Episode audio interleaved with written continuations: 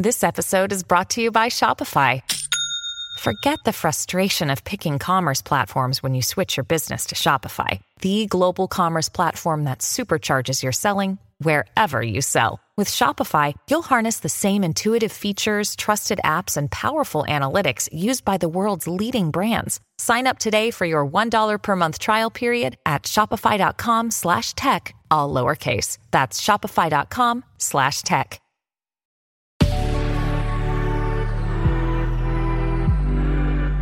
Good Risings. I'm Colin Bedell. Today is Wednesday, August eighteenth, and this is The Rising Sign. So the transit that I wanted to talk to you about today is Mercury in Virgo, conjunct Mars in Virgo. So Mercury is cognition, perception, analysis. Mars is the energy of desire, of power, generative power within our power to do things, right? Our ability to, on the level of autonomy, sort of create the personhood, the actions and the results that support the people we want to be, right? And so we've been discussing how Mars in Virgo is really looking at each and every one of us like, oh, you want this dream? You want this goal? Great. We want that for you too. Let's talk about the habits that will operationalize that. And I want to see it consistently and I want to see it daily. Okay, so with Mercury in Virgo conjunct Mars in Virgo, I wanted to just kind of outline some ideas that were in James Clear's book, Atomic Habits, all right? And it's interesting. You definitely need to read the book if you want to develop how to cultivate meaningful, great habits, right? And of course, James has some interesting things to say about breaking bad habits. And I think that's great because it's not enough to just sort of know how to support good habits. We also need to recognize, well, some of them aren't that great. How do I break them, right?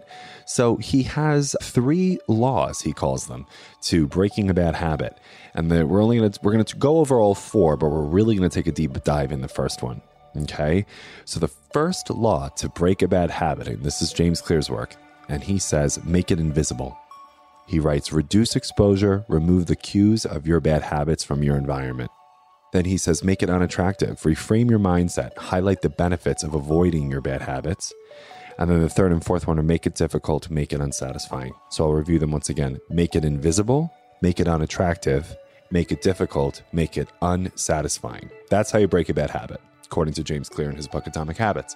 What I want you to do today under Mercury in Virgo conjunct Mars in Virgo is make it invisible. So I'm sure you're thinking right now, you probably got a bad habit on this phone, don't you? Right? The one you're listening to me on. Thank you. But I bet you're like, oh, I have a lot of open borders for distraction. These apps, these extensions, these tabs, blah, blah, blah, blah, blah, blah. And what I'm going to tell you is delete them. Make it invisible. Right? I just deleted the Facebook app from my phone. I don't really go on it a ton. Why am I scrolling? Get rid of it. Right? And you know what else I did years ago, actually, and it really, I'm going to be honest with you, it's really helped me not have such a an emotionally compromised relationship with my phone, is I have reduced notifications from almost every single app unless it's a phone call. So you know how when you're in the middle of something and you just get pinged by this notification and this text message, blah, blah, blah, blah, blah. It's almost an assault on our cognition. And so maybe you can reduce just the notifications.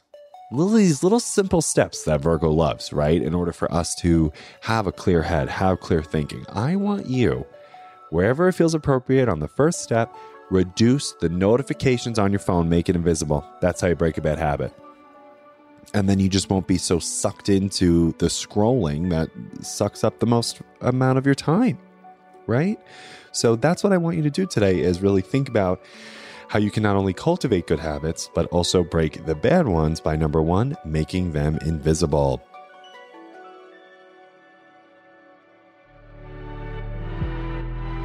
So I'm Colin, and you can find me at Queer Cosmos. Thank you for listening to Good Risings. If you enjoyed this episode, please let us know by leaving a review. We love hearing from you. Have a great Wednesday. Bye, everyone.